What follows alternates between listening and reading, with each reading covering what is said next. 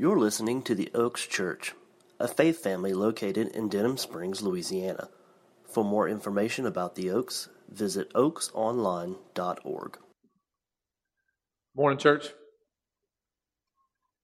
Exciting to be here this morning to worship with you guys, with God's people, and to open the Word of God and really hear from His Spirit teaching us. Uh, it's always good to experience God and, and who He is in Scripture, because that's the truth about who He is, and that's what Peter writes about. And he writes about how God is our truth and how we have to hold on to that in the midst of persecution. And so this morning, as we sing these songs, as we sang, I wait for you, Lord, I hope you process that. I hope you process what Anna was saying, that it's not a waiting like we're sitting and not moving, but it's an active waiting, that we're waiting on God as we continue to pursue Him in this life. I hope that's in your mindset, that we're just not sitting like bums and waiting on the Lord, but that we're pushing forward in the gospel and that we're administering the gospel to those in need. And so, if you would, turn to 1 Peter in chapter 1, and we're going to focus in on verse 3 and 4 this morning, 3 and 5, I'm sorry. But last week we looked at Peter. And we'll just give you a little summary. Last week we looked at Peter, the author of 1 Peter. It was written in 62 AD, right after this great outbreak of persecution on the Christians that was started or initiated by the evil emperor Nero. Uh, it was a fire that basically destroyed all of Rome or most of Rome, and in that, Nero pointed to the Christians and said, This is my scapegoat. They're the ones who did it. We'll blame them. And so, in that moment, this outbreak of persecution came amongst the Christians, even to the point where we, we, we learned that Nero would take the Christians and he would encase them in wax and put them on a stake and light them to light up his garden. And so was, there was this huge push of persecution and suffering amongst the Christian church. And so Paul, uh, Peter, knowing this in his writing, he writes this epistle to Minor Asia for this reason, knowing that persecution and suffering is coming their way, and that there's no way around it, but that they will be persecuted. And so there's two ways that Peter attacked. There's two ways that we learn that Peter attacks this persecution and suffering in his letter, and that's one by solid doctrine and two by pa- practical living. And so what we said last week is this, we said doctrine is the foundation to which believers can practically live in a fallen world. And so our doctrine has, is a set of beliefs, is the foundational beliefs to which we hold true to. That we say there's no wavering, that Christ alone, we just saying Christ alone is the one who saves us. And so these doctrines we have to hold on to in the midst of persecution so that we can walk in obedience the way Christ did. And so Peter writes this in, in, in, chapter 2, verse 21. He says, For this reason you have been called for this purpose, since Christ also suffered for you, leaving you an example for you to follow in his steps. He left you an example to follow in his steps of persecution and suffering. He did this for a reason that we don't look like the world, and the world will come against us. And in the midst of that, we must learn to look towards Christ. And then he goes on in chapter 5, verse 10, he says, After you have suffered for a little while, he says, After you suffered, not saying maybe if you suffer or will you suffer. He says, After you have suffered for a little while, the God of all grace, who called you to his eternal glory in Christ, will himself perfect, confirm, strengthen, and establish you. Christ did not leave you alone. He left you the ultimate example, and He lived this life perfectly. And so we see this theme woven throughout Peter's entire letter, throughout his entire letter to the church, knowing that this persecution, knowing that this suffering is on the horizon, and he starts in all places the doctrine of election. He starts with the doctrine of election. Look what he says in verse 1. It's to those who reside as aliens, as strangers. People, we are not of this world. He says, You are chosen. You are chosen by God according to the foreknowledge, meaning the predetermined from eternity past, that God's not some fortune teller, that He doesn't look into the future and say, Oh, well, now you're going to make a bad decision or a good decision. He knows from all eternity past what choice you will make because He is sovereign and He has called you. It has nothing to do with him being a fortune teller. but knowing that He already have decided from all eternity past. And so He says, You have been shown the foreknowledge of God the Father by the sanctifying work, by the sanctifying work in the Holy Spirit, meaning that, that we have a faith, that we're repentant, that we're regenerated, that we are adopted children of God by the power of the Holy Spirit. And it goes on to say, to obey Jesus Christ by the sprinkling of his blood, that his blood sealed you forever, for all eternity. That there's nothing to do with who you are and what you did, but it's everything to do with what Christ did on the cross, that God the Father predetermined this so that he would be glorified and not you yourself. And so, remember what we said? We said the doctrine.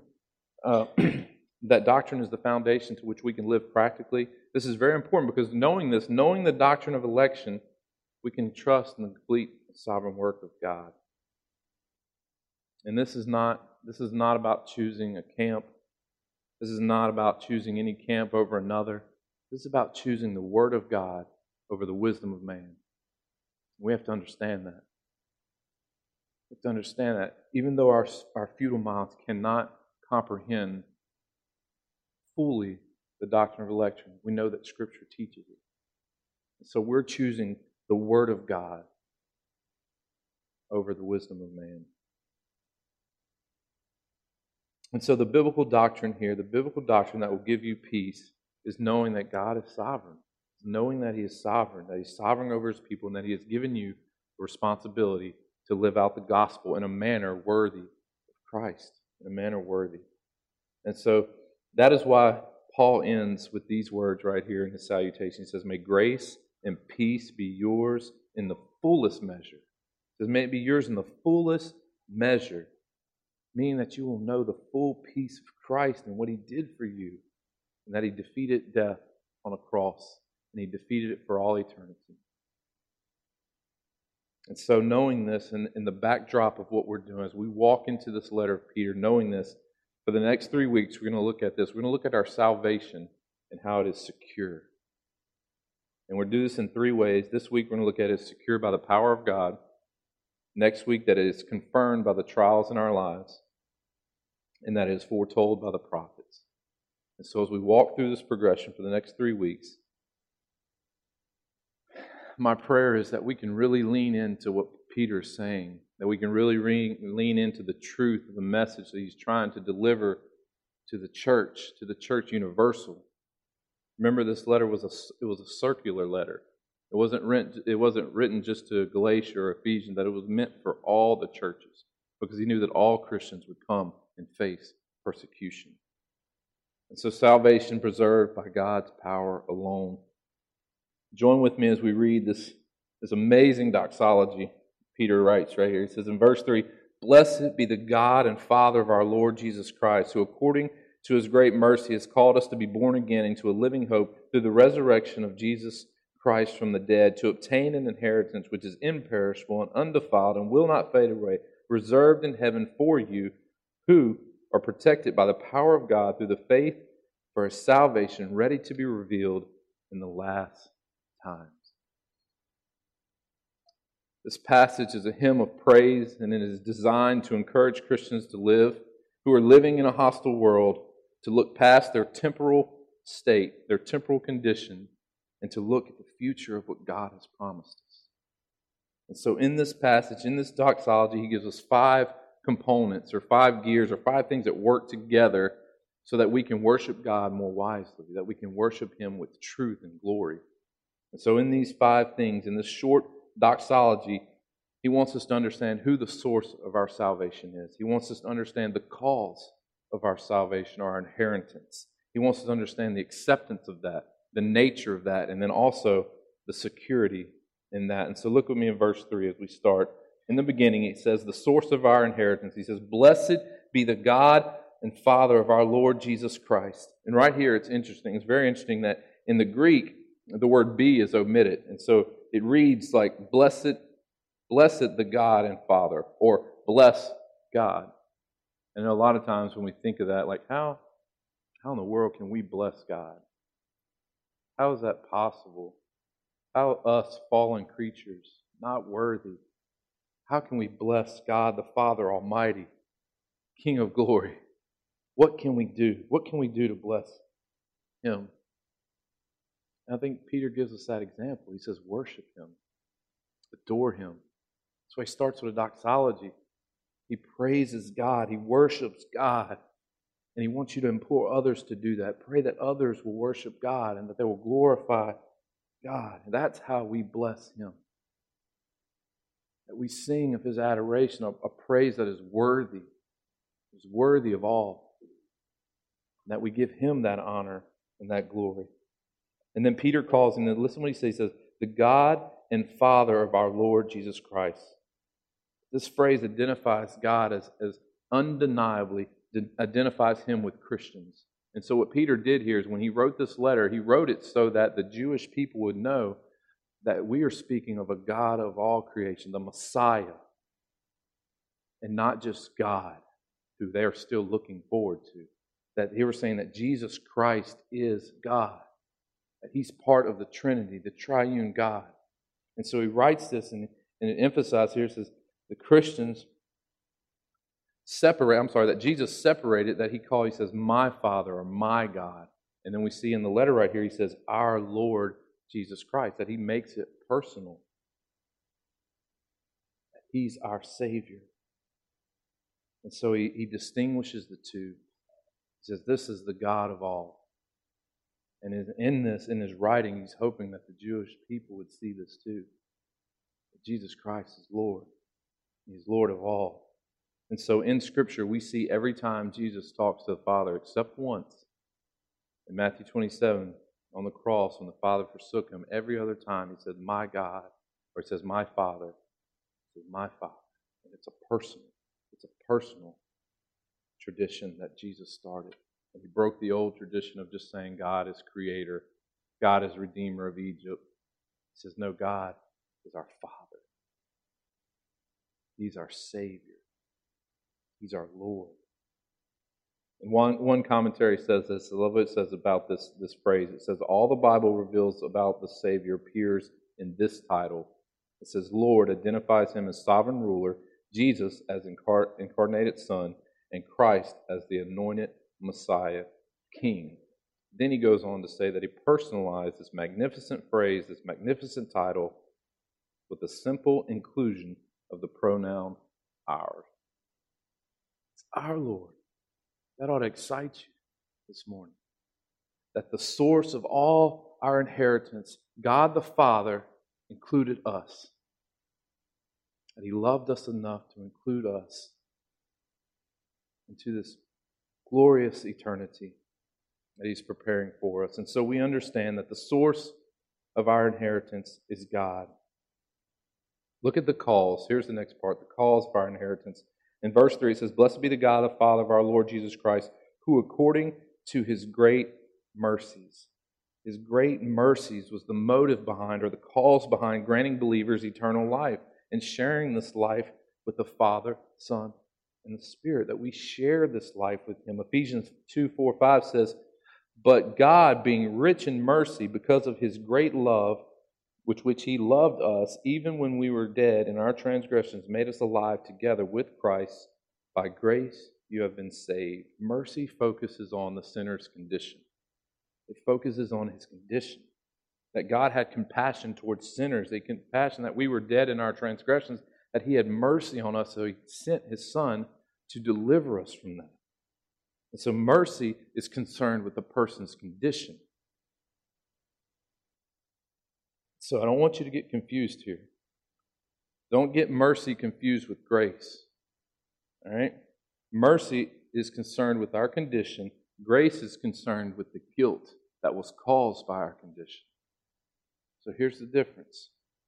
All right, so divine mercy takes the sinner from misery to glory. It takes us from misery to glory, and it changed our condition. Our divine grace takes us from guilt to acquittal, and it defined our position as adopted sons and daughters. We are loved by God. And so His mercy changed our condition, and His grace was our acquittal for our sin. That He satisfied the wrath of God and that we stand justified before an holy King.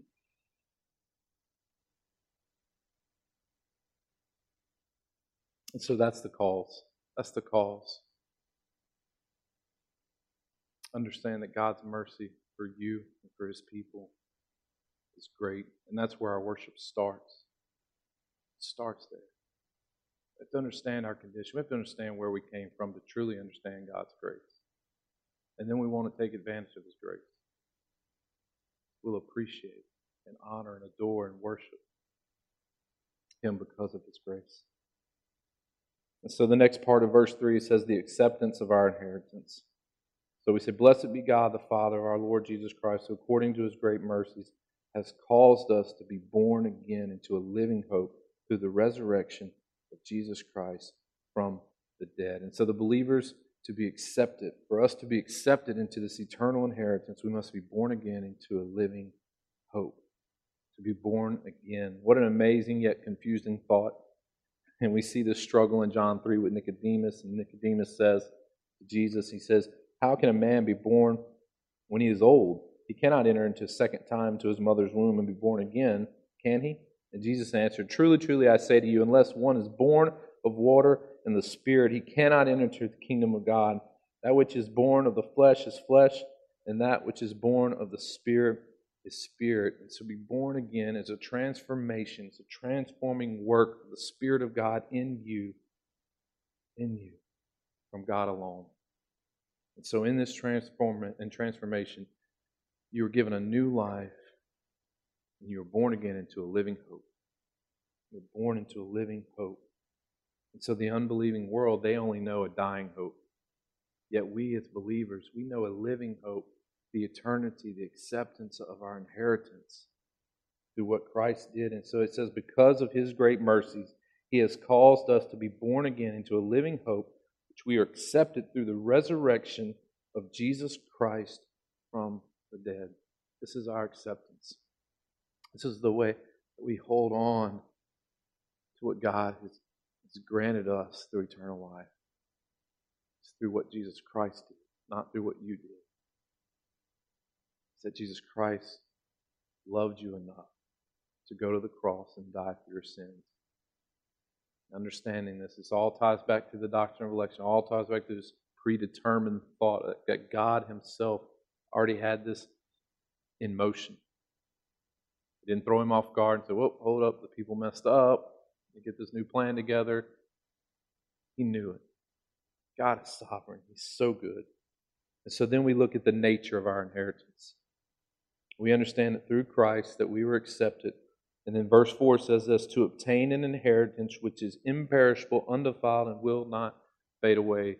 There's three ways that he describes this. Peter adds a description here. He says imperishable, which refers to not corruptible, not liable to death, and not subjected to destruction. He says, Your inheritance will not die, will not be destroyed.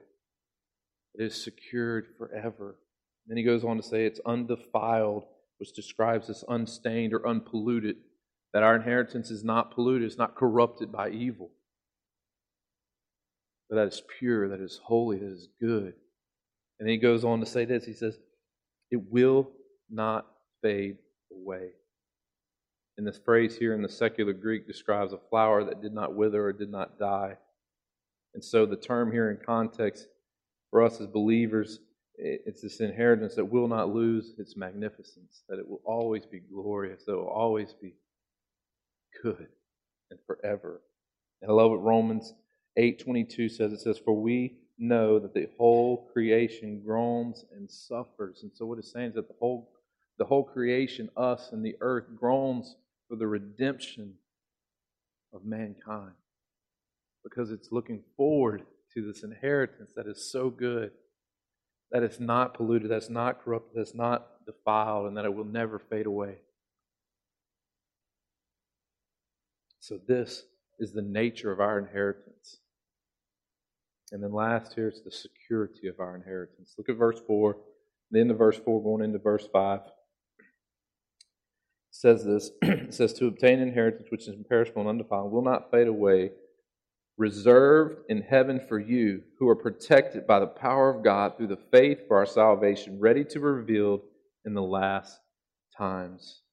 All of the New Testament declares that the salvation depends on our faith perfected in the finished work of Jesus Christ on the cross for our security forever, and that there's no act of man that can undo this. There's nothing that we can do to undo God's promise or allow Him to break His promise. He is faithful, that He's good, that He's true. And look what Titus says in chapter 3, verse 5. He says this He says, He saved us not by works of righteousness that we have done, but on the basis of His mercy. Hear that word again? On the basis of His mercies through the washing of the new birth and the renewing of the Holy Spirit, whom He poured out on us in full measure through Jesus Christ our Savior. And so, since we have been justified by His grace, we become heirs with the confident expectation of eternal life confident expectation of eternal life. And so the question here is not about security, but it's about complete surrender. It's not about whether our salvation is secure in Christ, it's whether have we completely surrendered. If we're being honest, have we completely surrendered to the will of God? It's not a question whether God keeps his promises, but are we willing to surrender our all to him? And so now we see Peter's testimony of our salvation and how it's secure. And he declares this in verse 4 at the end. He says it is reserved in heaven. And that word reserved means it's guarded, it's watched over, that there is no safer place in all of eternity than heaven. That God is watching over, that he, he reserved this place for his people, the ones he have called, those for his own possession, that, that heaven is reserved is reserved, it is guarded. And then Peter goes on to say this not only is our inheritance guarded, but those who are those who possess it are also protected. Look at verse 5 protected by the power of God. By the power of God, we are protected. And it is protected by the power of God through what? Does it say there? Faith. Faith through faith. But once again, don't, don't be confused by this word faith, just like we're not confused by the word waiting. This faith, it's an active verb that, it, that we continue in our faith. So we don't sit still. We don't have a one act and a one moment where we trust in Christ and we're done for all eternity. And that we're wrapped up and we're secured. But there's, there's a continual faith here. It says, by the power of God through faith for salvation. Like this is a journey, people. It's a journey. It's a good journey. There's no better journey. Even the world tells you opposite. It's a journey. And it says that it is protected by the power of God through faith. Listen what John says in verse 8. In verse 8. I mean in chapter 8, verse 31. He says, So Jesus was saying to those Jews who had believed him, If you continue in my word, you hear that? If you continue in my word, then you are truly my disciples. You are truly my disciples, and you will know the truth, and the truth will make you free or set you free. The truth will set you free. And if you continue in the faith, if you continue in the faith of God, Listen what he says in verse 5. He says that the faith for salvation ready to revealed in the last time. By the power of God, your faith, the faith will be revealed in the last time. Salvation means this it means rescued, it means delivered. That you are people that are rescued by God, that you have been delivered by the sacrifice that Jesus Christ gave on the cross, and that you are ready. That you are ready. Hear this you are ready for eternal life. You are ready for the glory to be revealed in the last times. You're ready to be completed. See, there's three phases in this process of salvation. That's why you hear it's a journey that we continue in our faith. There's three processes. The first is the past aspect, which is justification. And that's when we come to believe in Jesus Christ, that when He calls us, we surrender our life to Him. And we are justified, that we stand holy in front of God. Because God doesn't see us, but He sees Christ in us. Right? Galatians, we understand that? Christ in us, that He looks at Christ in us who stood in our place. And so we are justified. Then we have the present aspect, which is sanctification, that we are continuing being delivered out of our sin, that we're continuing being renewed out of the sin, the evil in us. And then the last is our future aspect of that, which is glorification. And this is what he means here when he says, ready to be revealed in the last times, that, that our, our glorification is that when we die and God delivers us into eternity for all time, that we'll be glorified, that our bodies will be new. Amen. That is good. It's so good. And so, in conclusion, Joe and the band comes back up. In conclusion, this is what we said about the passage of hymn. This is what we have to understand about this hymn of worship, this doxology, is that it was designed to encourage you in the midst of pain and suffering. That Peter wrote this so that it would encourage you to know how to worship God, how to adore God when he wrote this message, when he wrote, Blessed be the God and Father, that we could have a better understanding how to worship and adore him. And he does this in five ways. He says this, just remember, and I want you to meditate on this as they sing, as we look at the Lord's Supper, as we partake in that. I want you to meditate on this thought that the source of our inheritance is God and God alone. It has nothing to do with us. There's nothing we could do to merit that. But He is our source. Understand that. Understand the cause is His mercy, His great compassion on us. Understand the cause, the acceptance that Christ laid down His life for us, that He died on a cross, that He shed His blood, and that in the shedding of His blood, He secured our life, our inheritance with Him forever. And that the nature of that inheritance is undefiled, that is pure, that is holy, it will never fade away, it will never be corrupt, it will never be polluted, and that it can only be found in Christ. And then last, the security of that inheritance, that it is reserved for us. It is reserved for us by the power of God in salvation through Jesus Christ, which is ready to be revealed. It is ready to be revealed in the days to come. It is ready. And so take this doxology, meditate on it. And as they play the song, I want you to meditate on that. Meditate on our source. Meditate on God's great mercy, on Jesus' great sacrifice. And as we remember that sacrifice, I want you to come and partake of the Lord's Supper. But in doing that, as we're meditating on that, meditate on your heart. Meditate on it. Purify your heart. Say, God, forgive me for all that I've I've done. Forgive me where I've wronged you and others. Remove any guilt from my heart so that when I approach this table, that I do it in a way that honors you. It's not about who I am, but it's about remembering your sacrifice. And that we're thankful for the inheritance that we have through that sacrifice.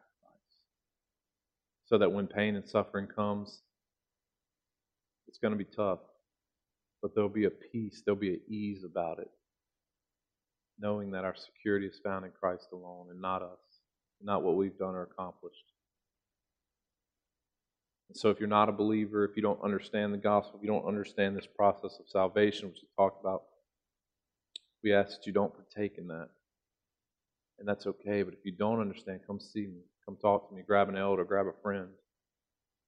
There's nothing more important than you understanding that God has chose you to be a people for his possession so that you can live a life that glorifies and honor who he is.